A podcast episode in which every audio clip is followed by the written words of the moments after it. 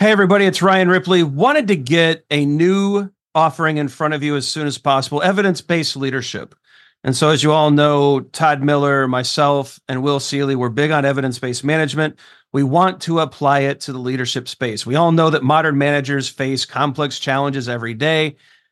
You're juggling a lot of needs your direct reports, your stakeholders, your customers, they all need constant attention. What we want to do is help you manage that. We want you to use information and data to make good decisions around all of these areas so that we're delivering the right thing at the right time for the right customer. And we know that we're doing that because we're using data and evidence to validate all the things that we're doing. And not only that, we're not just looking at value, but we're looking at our capabilities as an organization. Can we deliver on time? Can we innovate effectively? Do we have too much tech debt? Do we have too many things in process? Are we unable to deliver when the market demands that we do? We look at all of these things with evidence based management. We merge that into a leadership uh, mindset and lens, and we enable you to make new and better decisions repeatedly based off of the data that you're collecting within your organization. It's exciting stuff. We hope you can join us. Visit agileforhumans.com forward slash EBL course. Join us in one of these offerings. We think you're going to love it. Hope you can join us. Use Agile for Humans, the number four to take another 15% off of this course. And uh, we can't wait to see you there. Welcome, everybody. We got something a little bit new going on. It's not just the music that's new, we've got a new friend joining in on the Agile for Humans goodness. Pratik, how are you doing, sir? Good. How's it going, guys? So, Pratik is, yeah, what's up? He's very big in the pro Kanban universe. And as y'all know, Todd and I are big supporters of Pro Kanban and uh, the work that Colleen and Dan Vacanti and Pratik are doing. And so we thought we'd get together. There's a new class launching actually called Flow Metrics for Scrum Teams. Uh, we know Pratik's going to be leading a lot of these. Dan's teaching a number of them. Todd and I will be teaching with uh, Dan at some point this course, which we'll share with you a little bit later. But we want to get Pratik on here um, as one of the the pro Kanban uh, insiders and see if we could talk through some of these concepts, right? So I think it'd be kind of interesting uh, for us to do that. But first, Pratik, if you have like a quick intro for the viewers, this is probably the first time uh, the Agile for Humans space is going to see you on here. So, real quick, a little bit about you and maybe like a little fun fact. Oh yeah, no, thanks thanks for having me. First of all, um, glad to glad to meet all the Agile for Humans people. Yeah, humans, Agile for Humans, humans. Yeah, something like that. All the people. It's a good point. That that doesn't work, does it? so Pratik Singh I'm head of learning and development at prokanban.org and also an independent consultant. Um, fun fact. Uh, the fun fact is that uh, almost everything I do, my dog is usually here with me. Yeah. But she's she's she's she's getting gotten kind of older, so her up going up and down the stairs is restricted. She's not here right now. But that's that's probably the most fun fact about me because most people who come to talk to me, the first question they ask is, "Where's Nisha?" Uh, not a bad thing. Where's Todd? Where's Ray? Yeah, Ray is uh, probably acting Ray over here. um, yeah, she's not hanging out in the office today. So now the big question will be for the Agile for Humans uh, listeners and watchers: Does the rivalry between you and Dan Pratik does it does it rival that of the the the back and forth between Todd and Dan? Like, how does that? It. Yeah, well, we'll, we'll, we'll, we'll, we might actually have to do like like an octagon thing, like and and see. Yeah. See, see, see, see it comes out. Yeah. Yeah. yeah. All right, maybe that maybe we'll air that uh, in the future. We'll get together and uh, see how that goes. But we do have an agenda here. Let's uh, let's start with applying flow metrics in sprint planning. I think that's a good topic because um, a lot of people. Let, us step back. I, I've been a big proponent of this idea that story points are trash, and I've been beating up on some metrics and with mixed results. I think there's been a lot of positive, a lot of good discussion. Some people are kind of taken aback. They're like, wait a minute, what are we supposed to be using? Or they've always worked for us. And so we thought it could be interesting to actually look at, you know, what is a solution here? You know, Todd, you've been pushing uh, in this direction too. It's like it's it's fun to have these debates, but how do we actually help people move the ball down the field? Uh, you know that's the old rugger in Todd keeping keeping Yeah. the ball moving. Um, and so for these flow metrics and sprint planning, I think can help get us started on that conversation as well. So Pratik, when you think about sprint planning uh, in the event where we're building our, our our sprint backlog, we're selecting product backlog items to go into that backlog, we're creating a sprint goal, we're breaking down our work into a and then a, in a plan to where we can get started. We're making a lot of decisions, right? This is a Mhm. decision heavy event. You know, how can the flow? Which first of all, let's start with which flow metrics would you choose or consider, and then how can they actually help us make those decisions? Does that make sense? Yeah, absolutely. Yeah, the the from the set of four metrics that, that we have, which have which we have we have four flow metrics. The one that suits sprint planning the most is throughput, which is the number of things getting done per unit of time. Um, we could make a case for a couple of the other ones as well, but for for the main part, it's it's throughput. H- how many things are we getting done? Um, and really that's that's what we're trying to figure out. One of the things we're trying to figure out in, in sprint planning is okay we've figured out what a goal is. Now how many things can we get done towards that goal so that that goal can actually be accomplished? Um, that is where this metric of throughput comes into play. Um, that's where yeah go ahead Todd. Yeah, I mean, I was just going to say because so uh, I'm glad you said that, and I think we'll dig a little bit deeper into what you mean by what you might bring with throughput, right? Um, because one of the things that we get when we say, "Well, we can't move away," friend, to your point, from story points because we use that as one of the inputs into sprint planning to know how much we take on, right? Right. Um, and so this is a good conversation to start as if you're if you're if you're listening to this, if you're looking for an alternative way, if story points aren't working for you, right? And this notion of velocity is just it, it just hasn't worked or it's been kind of awful with the way it's been put into our organization. This is a starting conversation for what you could use as replacing that in sprint planning. Let's be 100% honest about it. This can throughput and what a Pratik will further expand upon when he says throughput um, and a forecast would arrive with through throughput i'm kind of teeing up there.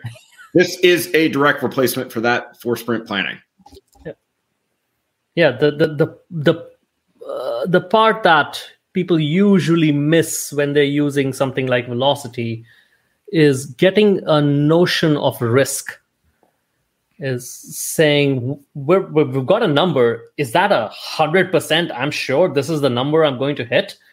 Or is it a 50% is it 70% how confident is the team that we can hit that number because guess what your customers kind of are are waiting for that confidence they hear a number they say oh that is 100% confidence usually isn't yeah. Right. So I've been I've been hanging around Dan and Todd quite a bit over the past few years, and I've picked up some big words, and I think I understand them. But I'm going to throw these past you guys and see if this makes sense. When you treat velocity like that, when it's just here's the number and that's what it is, it's a more of a deterministic um, Mhm. estimate or forecast, right? What we're trying to do is a probabilistic. We're trying to add a probability to our to our estimate. And so when we have a throughput, we typically would use some kind of method. Um, and I think in this case, we recommend uh, Monte Carlo simulation, and that brings a probabilistic nature to the to the forecast. It tells us for almost percentiles, right? At the this is the 95 percentile of when this work could be done. This is the 85 to 75. Gives you like it, it's very akin to the old uh, confidence intervals, right? So very similar kind of concept if that helps you wrap your head around it. And so basically, what we're saying is there's a you know, if the simulation runs, we run a million simulations and it turns out that we can 95% confidence say that eight things will typically be done by this team, well, then we might plan for seven or eight things, knowing that 95% of the time we will win and 5% of the time, which will happen sometimes. The 5% does happen. I think it's important to realize that, but sometimes that will also happen. Um, did I get that? Are we, is that Yeah. kind of down the right path? absolutely like and, and just to hit that point 5% is one out of 20 Yep. it will happen one out of 20 times uh, and that's exactly what we're trying to get to what we're saying is we have a 5% risk with this 95% forecast Yep. now using the same techniques that you talked about we could also give options of, of 30% risk and say i have a 70% confidence so if i have 95% confidence in getting eight things done I might have 70% confidence getting 10 things done. might have a 50% confidence in getting 13 things done. Right. Now we can talk more about risk and talking about oh, how much risk are we willing to take? Uh, do we want to be 95% confident? Do we want to be 70% confident, 50%, whatever those numbers are? Yeah, you know, it's interesting because what this makes you think about, right, is one of the outputs to sprint planning is to have a sprint goal, right? Uh, there's nothing in the Scrum guide, and I, have I've worked with teams that have arrived at that sprint goal. Maybe they walk in and they have an idea.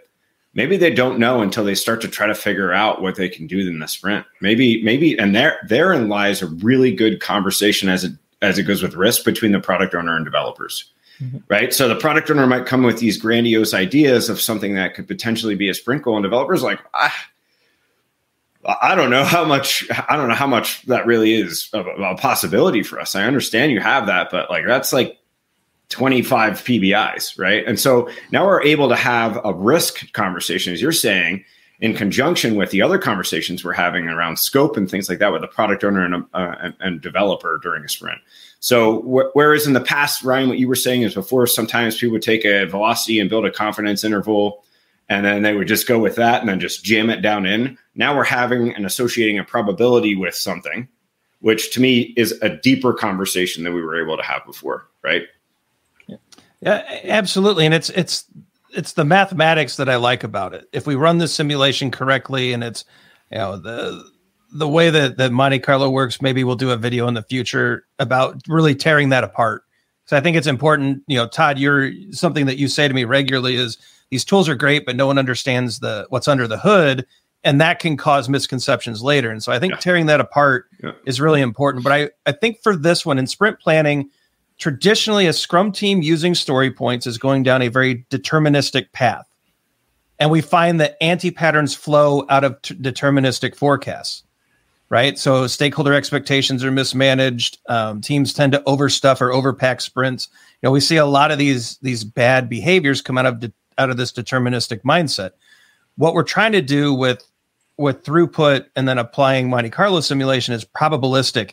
And to, to Pratik's point, it's finally bringing risk into the conversation explicitly. We're not just kind of munging in or merging in risk with effort, complexity, duration, however you define a story point, because there's a lot of different definitions of what a story point is. Instead, we're saying here's a number of things that that that can happen during a sprint. Here it is over a, a million different trials in a simulation, and now here's a an explicit conversation about the risk you're willing to take on. Are you okay with 30%, 20%? And then you get to have a, a rich conversation about what's possible in the upcoming sprint. Any other thoughts? There's guy. There's guys. That wasn't a sentence, but any we, other? We uh, understood what you said, though. Yes, so. it came through. so, but uh, yeah, so so so for sprint planning, the the, the technique, well, the, the flow metric we will rep- re- recommend is throughput. The technique we will recommend is Monte Carlo. How many? Because that's right. really one of the things. Mm-hmm. How many, how many things are we looking for? And this could be a, an interesting way to set us up for success in the upcoming sprint, right? Full eyes open on risk, uh, a, a, reasonable amount of work, hopefully uh, directing towards a sprint goal, which leads us to a product goal, which is helping us hit a product vision. But it starts with the work uh, that you select and, and being able to hit all of those other goals. And so I do have one thing to add here before we go is yeah. don't just blindly do this and then that's how you plan yeah. There's still a conversation to be had. Yep. You don't just say, well, hey, we're good with 85% of the time, so that's what we're going to plan for and move on, right? Still go through the motions of it. You're still using Scrum. It's one input of others that you're supposed to have conversationally. If you've changed your definition of done, if you have really intense retrospective commitments, all of this factors into it. Don't just blindly go at it and paint numbers on it and move forward. But we're saying that this is a better input than, than what velocity and story points are. Well, and, and Todd, to build on your point, it's you can still have the conversations that you would have had during planning poker once you establish the risk. So why is 20 why is this 20% risk present? And then you can still have the same conversations. Well, this area of the code base is difficult to test, or we don't have a lot of understanding in this domain, or missing this particular skill, and then go solve those problems. Mm-hmm. So just because we're moving away from one metric does not mean we're moving away from conversations amongst teammates Correct. Right. Let's separate those two ideas. And so, great call outs. Uh, if you want to learn more about this, right, there is an opportunity uh, to join uh, Dan, Todd, and I in a Flow Metrics for Scrum Teams course. This is a, a new course, um, March 7th and to the 8th. It's a two day class through Pro Kanban. We really want you all to check this out, right? We're going to continue walking through uh, the different Scrum events in upcoming videos, but this is a course that will really root you in how to take full advantage of these metrics.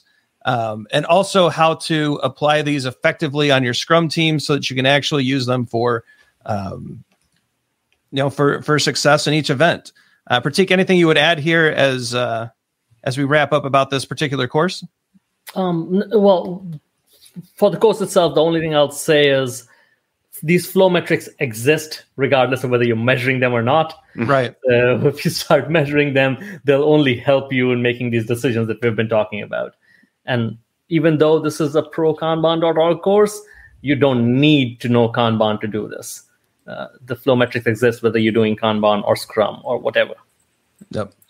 Very good. All right, guys. I think that is a great introduction to uh, the flow metrics in sprint planning. Uh, we'll be back soon with another video about uh, the flow metrics in the other Scrum events. Thanks, everybody.